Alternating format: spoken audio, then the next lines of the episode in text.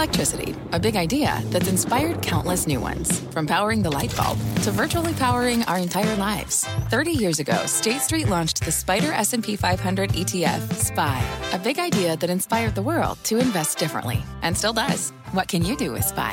Before investing, consider the fund's investment objectives, risks, charges, and expenses. Visit ssga.com for a prospectus containing this and other information. Read it carefully before investing. SPY is subject to risks similar to those of stocks. All ETFs are subject to risk, including possible loss of principal. Alps Distributors, Inc. Distributor. Homes.com knows that when it comes to home shopping, it's never just about the house or condo. It's about the home. And what makes a home is more than just the house or property. It's the location and neighborhood. If you have kids, it's also schools, nearby parks, and transportation options. That's why Homes.com goes above and beyond to bring home shoppers the in depth information they need to find the right home. And when I say in depth, I'm talking deep. Each listing features comprehensive information about the neighborhood, complete with a video guide. They also have details about local schools with test scores, state rankings, and student to teacher ratio. They even have an agent directory with the sales history of each agent. So when it comes to finding a home, not just a house, this is everything you need to know, all in one place. Homes.com. We've done your homework. My mission is simple to make you money. I'm here to level the playing field for all investors. There's always a bull market somewhere, and I promise to help you find it. Mad Money starts now. Hey, I'm Cramer. Welcome to Mad Money. Welcome to Cramerica. Other people want to make friends. I'm just trying to make you some money. My job, not just to entertain you, but to educate, teach. So call me 1 800 743 CBC or tweet me at Jim Cramer. Maybe time to cool off a little? Why not? I mean, this market's been up a straight line for a week, despite the general lack of news flow. Including today, where the Dow gained 92 points, but S&P advanced just 0.17%, and the Nasdaq actually declined 0.03%. In one sense, we're going up on a more optimistic take on the same set of facts that sent us lower not too long ago. This time, we're getting a hopeful view on world trade and the possibility of reaching an accommodation with China. To some degree, I think that's wishful thinking, but hey wishful thinking worked when it came to the unlikely progress between North and South Korea. So maybe this optimistic spin on trade makes more sense than the pessimistic one. Of course, we don't know which prism the market will use next week. Maybe we'll go back to the glass half empty mode. But we do know this. We know what to watch for, which brings me to our game plan. Monday morning, we hear from an Israeli company that has fascinated so many of you Mazor Robotics, which makes a machine that helps doctors perform difficult spinal surgery. I like to think of Mazor as the son of Cramer fave Intuitive Surgical, ISRG, which has had a multi year move. That said, I recently opined on the show that Mazor had run enough and we should wait for it to come down. I say let's see what they have to say. Now, it's May. And if you garden like I do, that means it's time to go to Home Depot for your gardening supplies, especially your flats or trays of plants. Home Depot reports Tuesday, and its conference calls have been pure joy for ages. Just fantastic expositions of what's doing well and how management views the state of the consumer. I bet Home Depot will have a remarkable quarter, just stellar, thanks to tax reform, new construction, and the refurbishment of older stores. The staff's fantastic, but what really has me jazzed, though, is their technological edge on the competition, including Lowe's, which has allowed them to consistently take market share. If you have the chance to listen to the Home Depot call, please, please, by all means, pay close attention to the CFO, the legendary Carol Tomé, who'll give you an update on the health of the American consumer. I take her words as gospel far better than any government work. Yesterday, we caught a brutal downgrade of Macy's, letter M, from hold to sell. It caught me by surprise as the company's been doing so much right under CEO Jeff Gennette. The piece had a two pronged thesis that the big gains from real estate sales are now behind Macy's and the same store sales may be weakening. I think both of these views are actually wrong.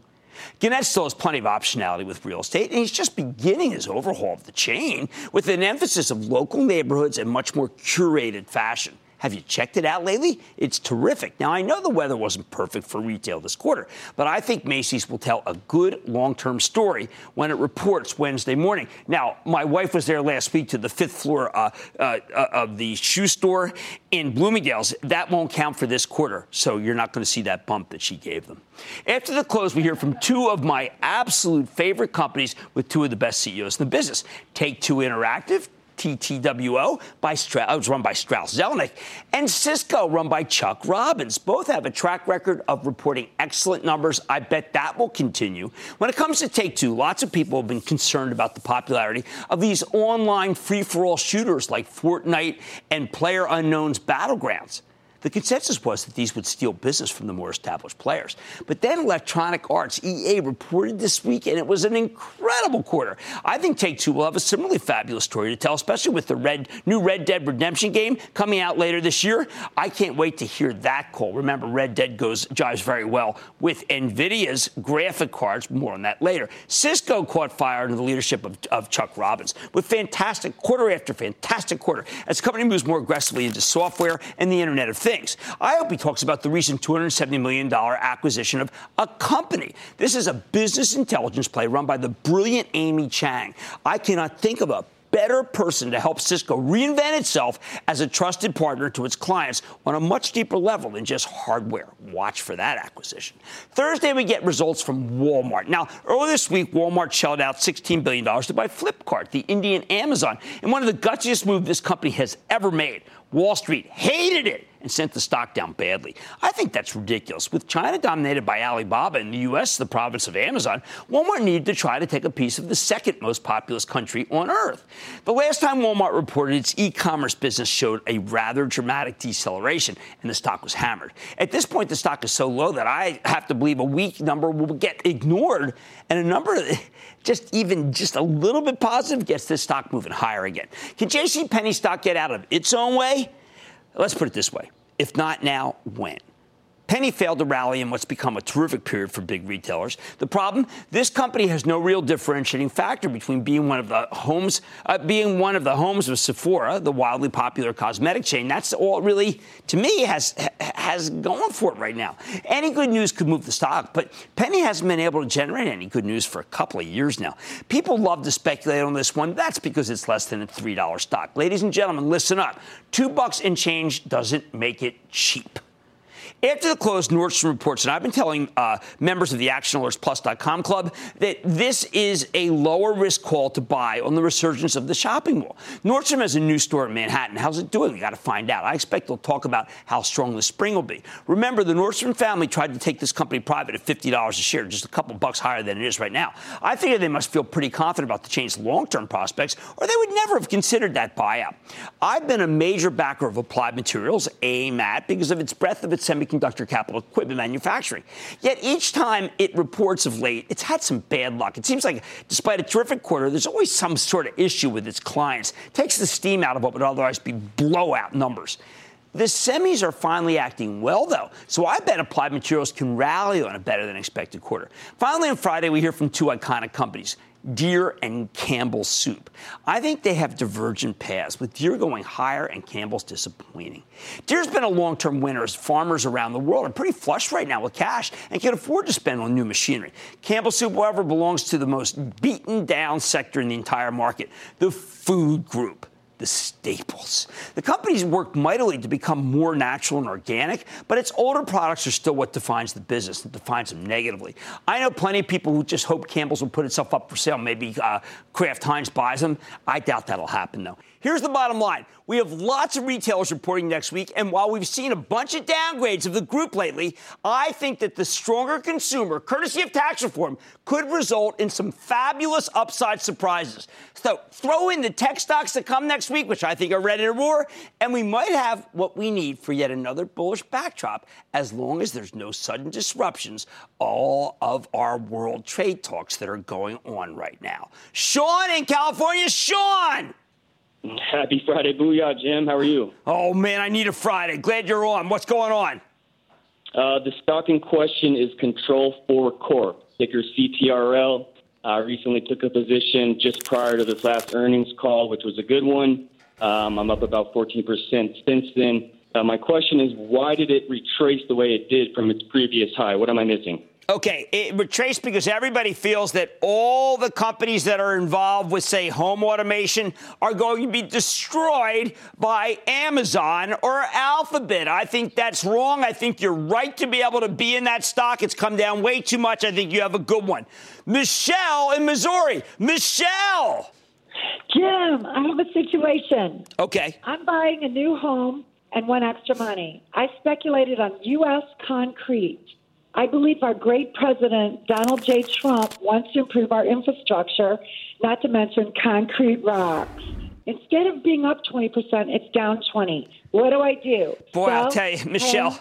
I am I, I am as exasperated as you are. I mean, I just felt that infrastructure was going to be this year's business and that this stock would go up. I've been wrong, but I am going to tell you I think you got to stick with it. I think it's just a matter of time. How about Shane in Texas? Shane.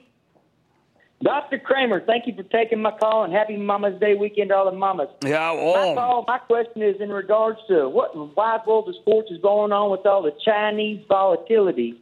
And even after crushing the earnings, to be more specific, can you enlighten me on Weibo, WB? Thank you, sir. Look, I mean, this is a uh, a, a social media play, and I'm I'm not a fave of it. What I like, just so we know, is I like Baidu, okay? And I've got to tell you, I think Alibaba is going much higher, and I don't need to go away from any of those. I don't need to go down the food chain to any other Chinese stock. All right, the consumer is stronger, and I think that'll allow the retailers reporting this week to deliver positive, not negative surprises, like everybody seems to be saying. All right, on Mad Money tonight, in the age of Amazon, warehouse powerhouse Prologis just announced a brilliant $8 billion deal to buy a company that fits right into its stable. What does it mean for the space? I'm talking with the CEO. Then what would you rather buy or own right now? Kors or Coors? Crack open a cold one and throw in a purse. Kind of. I'm giving you my take. And Nice has a friendly name, but could the company offer some nice profits too? I'm going to sit down with the CEO of this incredibly cool company. So stick with Cramer. Don't miss a second of Mad Money. Follow at Jim Cramer on Twitter. Have a question? Tweet Cramer. Hashtag mad tweets.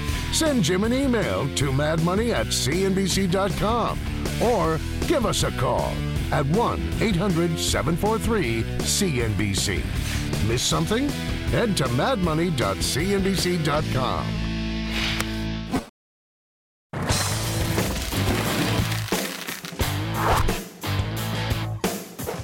If you want to own a real estate investment trust here in this environment of rising interest rates, I've told you over and over again that I prefer to stick with the REITs that are riding major secular growth stories. Think the data center REITs and the logistics REITs that benefit from the cloud and the expansion of e commerce, respectively.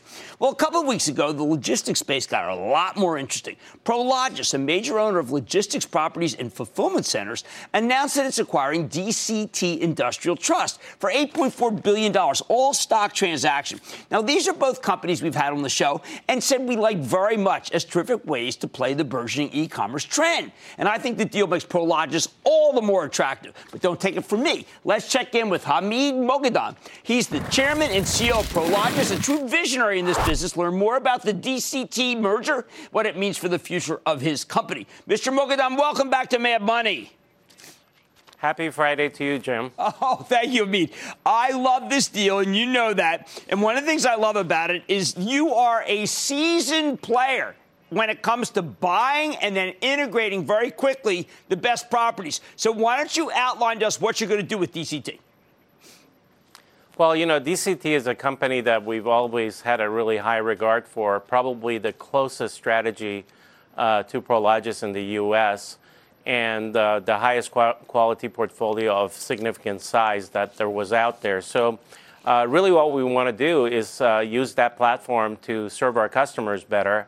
But along the way, we're going to generate some savings through synergies, uh, certainly on the cost side, but more importantly on the revenue side as we serve our customers and lever up, uh, in effect, uh, the, the size and the scale of the Prologis platform. Now, it seems like they've got fabulous properties in the West, Southern California, a lot of demand there. Chicago, I mean, these are areas that when we had DCT on, it was very clear that they have the best properties. Will they be integrated easily with uh, Prologis properties in those areas? Yes, the, the overlap is almost perfect. Uh, they are in every single market uh, that, uh, that we're already present. So, um, perfect overlap. In fact, I think once we go through the portfolio, we're probably going to retain uh, over 93% of, uh, of the assets. Now, uh, I know that there was a very funny moment in the conference call where an analyst was saying what this will do uh, dividend, what this will do uh, accretion. But if you could lay it out for just as best as you can right now, because I know the board has to prove things, this would presumably allow Prologis to continue its great record of raising dividends and raising uh, earnings per share. Uh, for sure. I mean, uh, we haven't uh, issued um, formal guidance, but uh, we think uh, it's going to accelerate our growth over time uh, because it's driving down the cost of doing business by creating scale. I think we can add value by reducing the cost of capital and being able to run the platform more efficiently by virtue of scale. But those are all the immediate benefits. I think the longer term benefits is leveraging that platform for information, for customer relationships, uh, and all those other good things that happen to you when you're part of a large global uh, operating company. Now, uh, when you have uh, customers like an Amazon or XPO Logistics, which we talk a lot about, some of these European companies, you, they basically are. Uh, I know they can't demand anything of Prologis, but they do ask of you to do these kinds of things, don't they? Well, increasingly they are. I mean, uh, you know, historically the landlords have had the luxury of just leasing four walls and a roof and not doing a whole lot more for their customers, but increasingly in this interconnected world of supply chains and change, uh, you know, the landlords, uh, at least the good ones, uh, should be helping their customers in many other directions. And uh, we're really re engineering the customer experience, uh, making it much easier for our customers to move in, uh, to utilize the space more efficiently. And really, the data side of the business is increasingly important because if you look at it, these two platforms together will be almost 750 million square feet. Uh, and as you, I think, know, um, about 2% of the global GDP goes through our buildings. So we haven't even uh, started to scratch the surface on the information side and the information opportunity of the business. You had some uh, really interesting opportunities. DCT's got some vacant land. I mean, is that something that you would just immediately start with your architects and figure out, uh, let's get some more buildings up? Because you definitely got, need them if you're thinking about e commerce out three, four years from now. Uh, for sure. They, uh, DCT has historically not been a very large developer, so their land bank is actually modest, but it's very well located. And uh, they have a number of buildings under construction, and of course, we'll complete those uh, when this transaction or if this transaction is approved. And uh, we're going to start on the remainder of the land uh, when the opportunities are right. Uh, so uh, again, uh, we have a very robust uh, development business on our own, and it will be even more attractive with the two companies combined. Now, can you just give me, in the time we have left, where are we in e-commerce? I think that I keep saying that we're very, very early. A lot of other people saying, "Listen, it's got to be late." what's your impression? Because you probably see more than anyone in this business. Well, it's interesting. I was at the at the conference um, where there were there were five different individuals, uh, two from retail, the retail business, couple of customers, and a venture capitalist. And that question was asked, and the VC answered 100%, which is of course uh, optimistic. and uh, the retailers, the the retail property owners said maybe a few points more. Uh, today it's 10%. I would guess uh, it would be north of 30 and 40%. It may take some time. Uh, and that's in the US. I think overseas it's going to get to that level even sooner because they don't have all the installed infrastructure of retail properties that we have here. Um, I mean, I look at the answer to that question by talking to uh, teenagers, and uh, as those uh, teenagers become into get into their prime buying uh, age, I think that percentage is going to start to move up.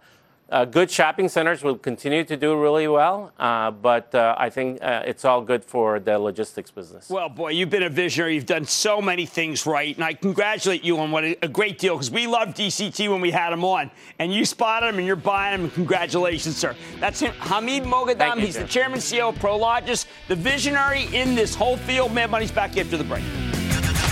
Coming up. These two companies may be opposites in both style and substance, but does one of them belong in your portfolio? It's Kors versus Coors in a Mad Money Friday showdown. Next.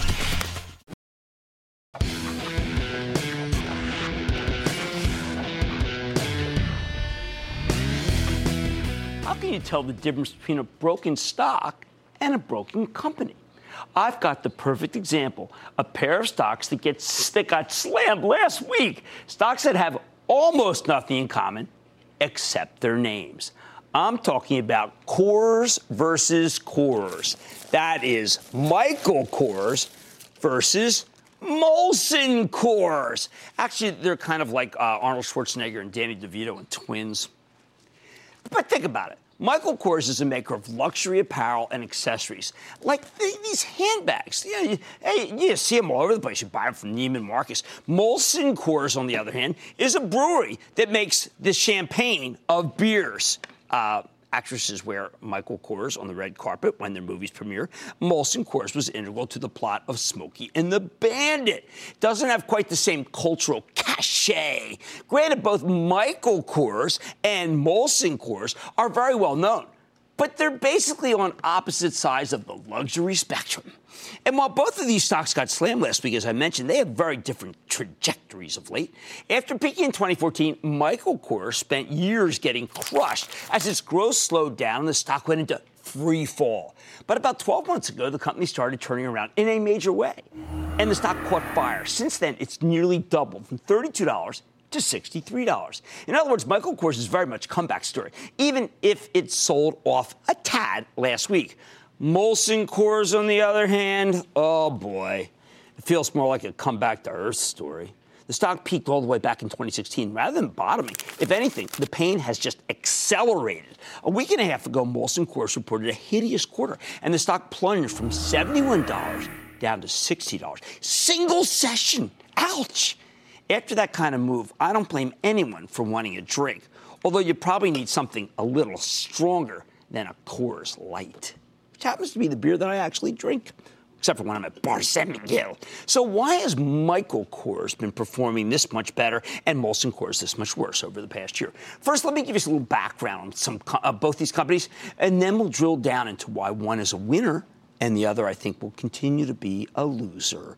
Michael Kors is a major fashion brand. They have hundreds of stores in the Americas, uh, hundreds more overseas, and a growing e commerce platform, as well as selling tons of merchandise through department stores. Now, Michael Kors came public with a bang in late 2011. The company was growing like crazy, and for the first few years, the stock surged into the stratosphere. But thanks, I think, really to the law of large numbers, the growth slowed. And from mid 2014 to mid 2017, this stock was a total dog.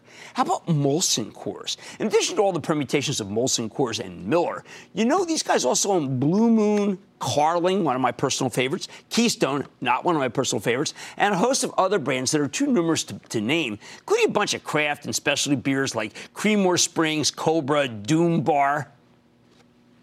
Anybody? But the big transformation for Molson Coors came at the end of 2016. For years, Molson Coors had a joint venture with SAB Miller. It was called Miller Coors, which combined their businesses in the, U- the U.S., thus giving them more heft to compete with the likes of Anheuser-Busch in InBev. However, when Bud acquired SAB Miller, they had to sell off their stake in Miller Coors, which allowed Molson to snap it up for just $12 billion. At the time, we figured this would be a transformative deal that would propel this stock ever higher. But in fact, we got this one dead wrong because that turned out to be the high water mark for Molson Coors. Missed it. Which brings us to recent history, where Michael Kors has been leaving Molson Coors in the dust. I hate to see what Thanksgiving looks like at the Coors household. Molson, why can't you be more like your brother Michael? So, how did Michael Kors pull off its tailspin? Some of this is just about a resurging consumer, but a lot of it's company specific. Even though their sales declined by 5% in fiscal 2017, the general sense is that the business had already started to turn. And that's because last year, Michael Kors acquired Jimmy Choo the iconic high-end footwear play for 1.35 billion. I happen to be a huge customer there for my wife because of the toe cleavage aspect that they often talk about. The deal closed on November 1st, and it's been very well received. In fact, just a couple of weeks ago, Michael Kors caught an upgrade from Deutsche Bank. They took it from hold to buy, arguing that the company's in the middle innings of its turnaround, and the numbers are nearing an inflection point. They're marking down a lot, of, lot less merchandise. That's right, full price. The brand seems to be getting more traction, and it's looking like this Jimmy Choo deal will start boosting the company's earnings much sooner than anyone expected, because a lot of people thought they overpaid. They didn't. The stock, of course, has been soaring until last week when Tapestry, the parent company of Coach and Kate Spade, really their closest competitor, reported a real ugly quarter. And the pin action from that looked uh, from that took uh, down Kors too. But honestly, a lot of the problems at Tapestry were company specific. And I think the pullback here was excessive. That's why Michael Kors is what I call a broken stock, not a broken company. I think it's a buy. We have a lot of retailers reporting next week, so we can probably wait, say, till Macy's to be making a judgment, though. How about Molson Coors? Oh, this is a Coors of a very different color. Here's the problem in a nutshell. The Miller Coors acquisition from late 2016 was very complicated and turned out to be very poorly timed. Essentially, Molson Coors doubled down on the mass beer market, just as consumers were increasingly turning to fancier craft beers and local breweries. All of this culminated in the company's latest results last week, with Molson Coors reporting a no good, very bad, absolutely atrocious quarter. Just a gigantic top and bottom line miss, and that's why the stock lost 15% of its value in one day. So, what really separates Michael Kors from Molson Coors? They're on the opposite sides of two very different secular trends. While Michael has been benefiting from the renaissance in the apparel space, Molson is getting crushed by the rise of marijuana. That's right. Get this, they're actually being smoked by legalization. The apparel comeback is pretty self explanatory. Look at the very strong numbers from PVH and Nike, and even the higher end department stores like Macy's. Again, we're going to hear about that this week. But what the heck is Michael is Molson Coors getting steamrolled by this, this slow wave of cannabis legalization? All right, this is a staggering statistic. Turns out beer and weed are not two great tastes that go great together. Remember, kids, just say no. Now, here's a stunning figure. According to one study, in states that legalize medicinal marijuana, alcohol sales have fallen by an average of 15%. 15%. Holy cow. Now, the booze business was already shifting away from the sort of mass market beer that Molson Coors specializes in, but the weeds thing, that was surprising. Turns out people only like to be one kind of intoxicated at a time. Who would have thunk it? So Michael Kors is rebounding while Molson Coors is getting crushed. Yet their stocks trade at surprisingly similar levels. Michael trades at 13 times next year's earnings estimates. Remember, this is how we compare apples to apples, PE multiples. Molson trades at roughly 12 times next year's earnings estimates.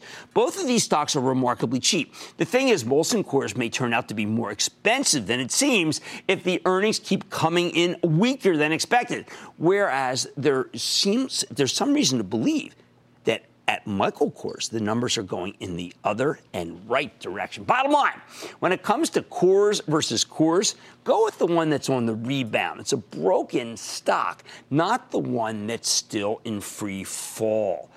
Consumers are coming back to apparel, but they're fleeing from the mass beer market in droves. That's why I like Michael Kors going into its earnings report later this month. And I got to tell you, I think you got to stay the heck away from Molson Coors after seeing those hideous numbers just last week. Let's go to Ram in Texas. Ram.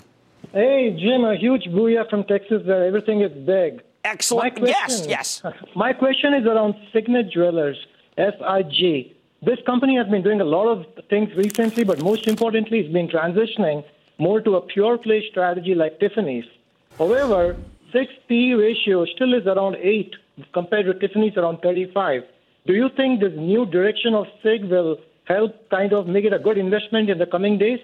Well, I think that look, first of all, it's a great question because you have to say, well, wait a second, we love we love Tiffany. Why shouldn't we love Signet? But the problem is that Signet old model, which was really kind of much more of a model based on lending, is so out, and the new model's taking some time to get adjusted to, and it's frankly not nearly as profitable.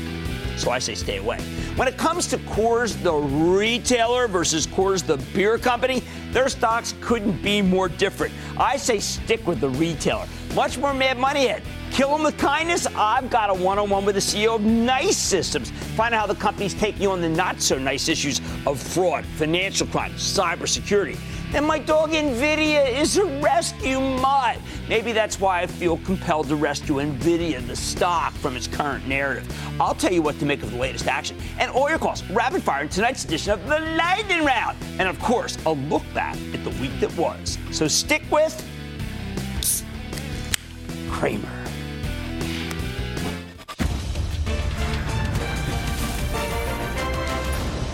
Monday, kick off the trading day was Squawk on the Street.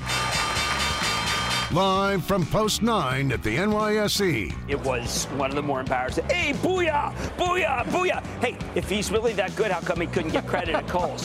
booyah! Is that what you say when it's not good? Booyah! booyah. It all starts at 9 a.m. Eastern.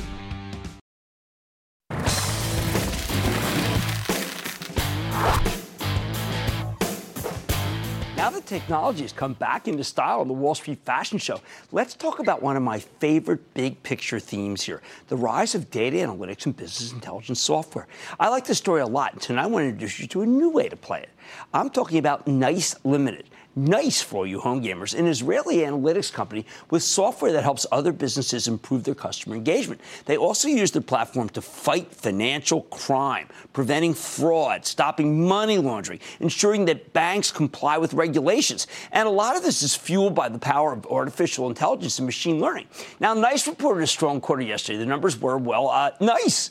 They delivered a two cent earnings beat off of a $1.01 basis, higher than expected revenues, up 10% year over year. On top of that, their cloud business, which we're going to focus on, is growing at a 32% clip. The stock climbed about 1% on the news, in part because it had already rallied pretty hard going into the quarter. So let's take a closer look with Barak Eilam. He's the CEO of NICE to learn more about how his company is doing and where it is headed. Mr. Elam, welcome to Mad Money. Good to see you, Brock. Have a seat. Thank, Thank you for you. having me. All right, so first, because we, we are familiar with the space, but we have not talked to, about NICE, why don't you go over where you fit in data analytics? Because we've had a bunch of the companies on.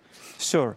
So we do data analytics, artificial intelligence, and we take it with the cloud into two spaces. One is customer experiences. We're helping organizations of any size to connect effectively with their consumers and provide an outstanding experience. And the other part is fighting financial crime.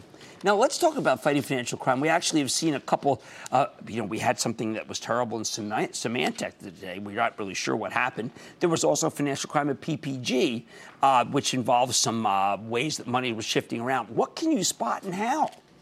So we connect to hundreds of different of sources in real time. Okay. And applying complex analytics and artificial intelligence in order to decide in real time whether a certain transaction, whether an ATM transaction, a payment transaction, any type of transaction is legit or not, and then we can decide in real time whether to stop it or authorize it. Okay, so the other day, um, uh, we were, I was hacked. Uh, someone bought something in Thailand from me, and I was obviously not in Thailand, and it was caught instantly. Could that be something that you're that Nice could find out? Given that we are deployed in most of the financial services, there is good chance that it was us. Really? Yeah. Uh, and that's just a proprietary algorithm that other people don't have, right? Absolutely. Absolutely. Now, uh, you made this acquisition the other day. This is, I thought, fascinating. Nice acquires Mattersight. And we understand this as we believe the addition of Mattersight's unique uh, technology will further enhance Nice's analytical capabilities. This is from a note from Jefferies. It uses speech analytics and psychological profiling to connect customers with the agents that are best suited for them and that you've got a whole bunch of different ways to profile. How does it, I mean, who are you trying to suit? So, if you think about what we're doing in the space of customer service, we're trying to connect or we are connecting consumers to enterprises the best possible way, regardless of the channel, whether you use your phone, whether you chat with them, or you email with them. In the past few years, the last four years, we've been acquiring companies and innovating ourselves in the space of analytics in order to create that unique experience. The recent one of Mattersight, following the one that we've done a couple of years back of Nexidia, allows us to use the customer persona to connect you with the best person that will provide you that service. No, but the artificial intelligence figures out whether a person likes to talk or, or is, a, is from a different country. I mean, because I'm trying to figure out what are the characteristics that people could have. Well, it's a proprietary algorithm. Okay. But it's basically analyzed the persona of these customers since the customer called before several times, and it allows us to connect it to the best service. We profile those customers in a way that give us eh, the opportunity to provide the best experience. Can you tell who might be interested in buying something? A lot of customers, everyone that would like to join what we call the experience revolution, whether it's your cable provider, your bank, your insurance company, this is their way to provide the best experience to their customer. And today, the, the way to the wallet of the customer is the way through their heart, through the experience. You know, it's interesting you say this because I was looking at your cut, well, the percent of the big companies that use you, and I had said, well, hold on, had, we've had people on that have already been hired by those companies, but you're very complimentary. No one else is doing what you're doing. That's correct. And recently, we have, uh, we've, uh, you mentioned the cloud before. Right. Uh, that's a previous acquisition we've done of InContact. We are putting all of those, or we put all of this together into our CXone platform, which is the one that allowing us, allow those customers, all the big enterprises and small enterprises, to connect the dots together and provide a very uh, uh, cohesive customer experience to their customers. Now, we know that as companies get more and more into the cloud, their valuation moves up. You're still in the 30s 30%? I mean, what's the adoption? How quickly can you move to 100% cloud? I know you have on-premise stuff. There's not much we can do. But. So we do have an on-premise, but the beauty of our cloud story that is that we are not cannibalizing our own base. Right. We actually okay. use cloud in order to grow our total addressable market fivefold. We actually stepped into an adjacent market which yet has been disrupted by cloud. And by developing CXone, we actually now have the ability to go into the cloud in a rapid pace. You saw our Q1 result at right? No, it's like growth. this. Yeah. Well, I got to tell you, your company's very exciting. And I was so when I heard you guys were coming, I said these guys are doing something very different. It's really very exciting. That's Barak Eilam. He's the CEO of Nice. This is a very good company. Mad Money's back after the break.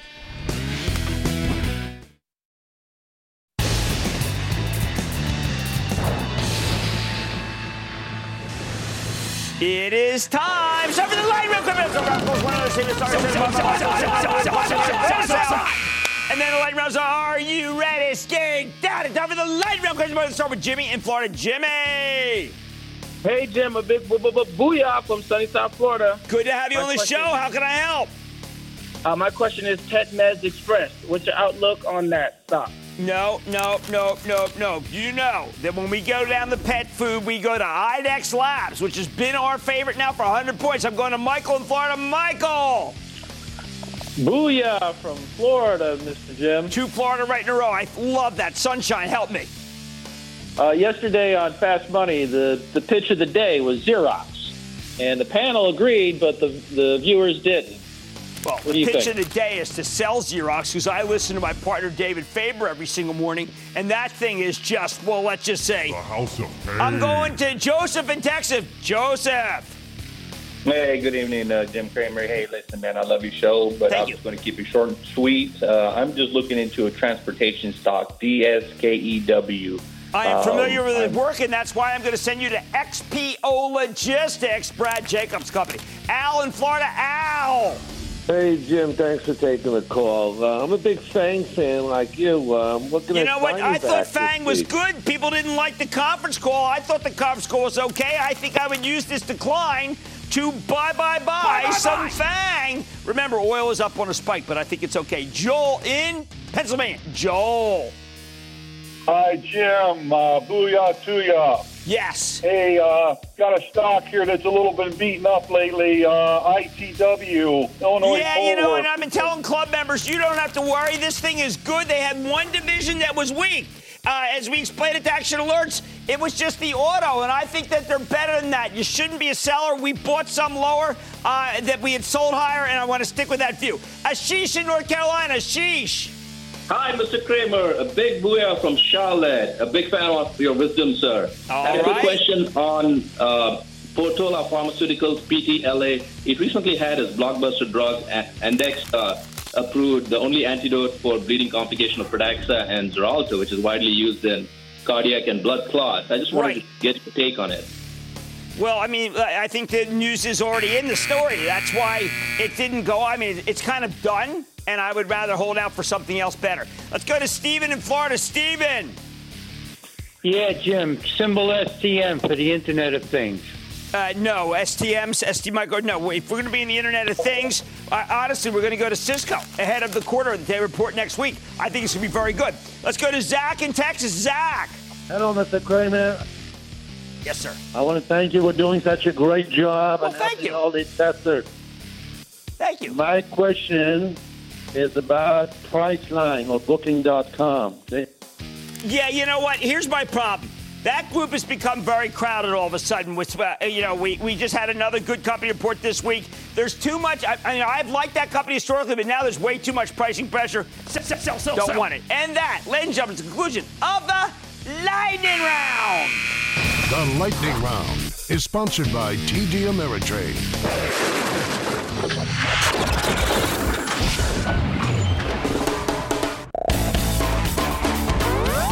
Call me at 1 800 Ever since Fabrice. It, what is it now? A buy? Plus, um, no, I can't make it. I don't think I made it. Booyah! Well, then is there room for optimism when it comes to the stock of General Electric? Everyone with half a brain thought that the oil rally was done. But half a brain is too much for this market. You want to use a quarter of your brain at most. The less brain, the better. Pandora Media. I personally listen to Pandora all the time at work, on the phone, um, and on my way home, and at home with Alexa. Um, I own some shares of it, and you know, last week they came out with high. Our main leaders were uh, usually uh, fine which is why we coined the term hero Mad Money. Facebook, Amazon, Netflix, and Google. Have you ever noticed that uh, everybody uses it, but you never hear about copyrighted by uh, Mad Money, do you?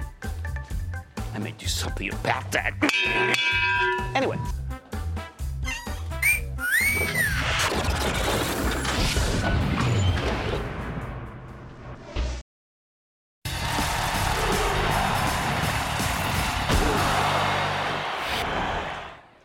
You don't name your dog NVIDIA for nothing.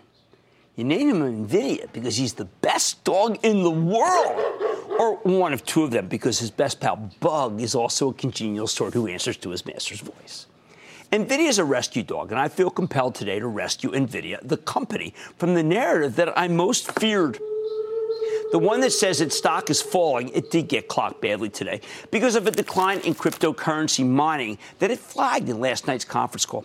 Let me first point out that NVIDIA is a remarkable company run by the renegade visionary Jensen Huang, who has pioneered graphic chips, GPUs, with so much power that they're supplanting traditional central processing units, or CPUs, in all sorts of applications.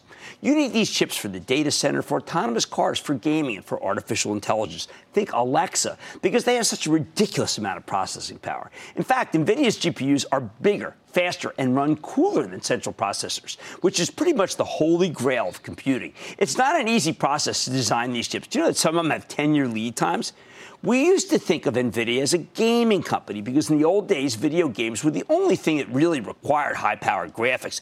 Uh, and, and, to be fair, these chips are still behind the incredibly lifelike quality of so many of the modern games. But in the last few years, NVIDIA has become much more than that. It's become more, more, more kind of like a, well, let's just say it's rolled out a slew of chips with massive firepower to help handle the flood of digital information that's being created by the cloud every nanosecond. Now, NVIDIA makes chips for every single cloud company for Amazon Web Services, Google Cloud, Microsoft's Azure, not to mention IBM and Oracle clouds. They have a big lead in semiconductors for driverless cars. In fact, you know that uh, they've always been in cars. I originally got behind this stock years and years ago, ever since Scott Keogh, president of Audi North America, told me that NVIDIA makes the best auto chips in the world. What a great call that was. Thank you, Mr. Keogh. They also make the chips behind Amazon's Alexa and all the other voice assistants because NVIDIA's products are, are unrivaled in terms of the amount of pers- uh, processing power, and that makes them perfect for handling massive doses of artificial intelligence. Which brings me to the heart of the problem with today's action. You see, NVIDIA's graphics cards are so ingenious, so powerful, that they can be used to mine cryptocurrencies. When Bitcoin was soaring to 20,000 and the other artificial currencies were all flying, miners snapped up NVIDIA's cars, paying fortunes for them and inflating the company's bottom line in an unsustainable way. NVIDIA flagged this issue the previous quarter, telling you that the graphics cards business was going to slow soon for miners. Sure enough, when they reported last night, the cryptocurrency mining numbers were still strong, but the company said the next quarter would produce a steep drop off in business.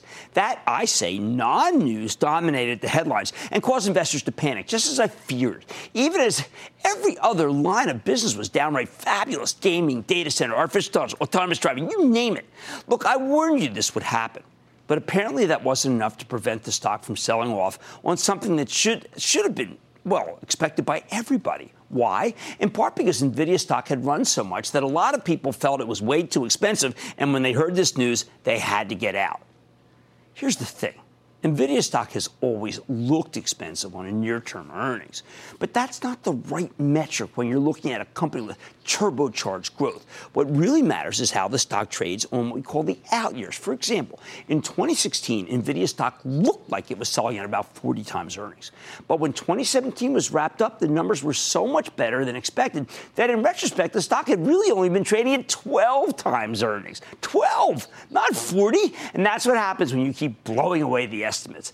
I think that if you totally strip out the cryptocurrency mining business, which is basically what will happen next quarter, NVIDIA stock will still turn out to be incredibly cheap based on, say, its 2019 or 2020 earnings, which is why I say that NVIDIA is no dog in real life, just in my household, and it should be bought, not sold. This is not a cryptocurrency story, and the rest of the business, the actual core business, it's booming. What more do you want?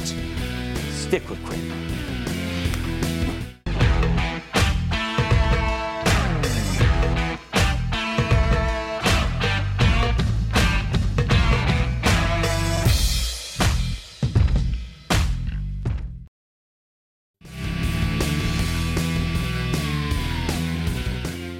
For everything. But let's remember, we've been straight up.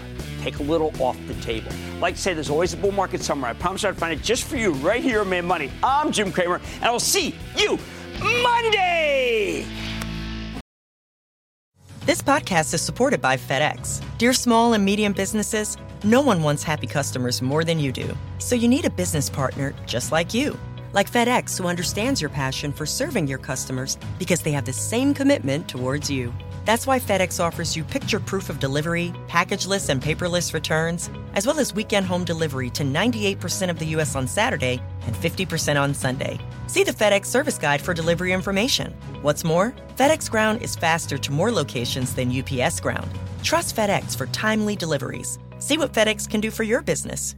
Absolutely, positively FedEx.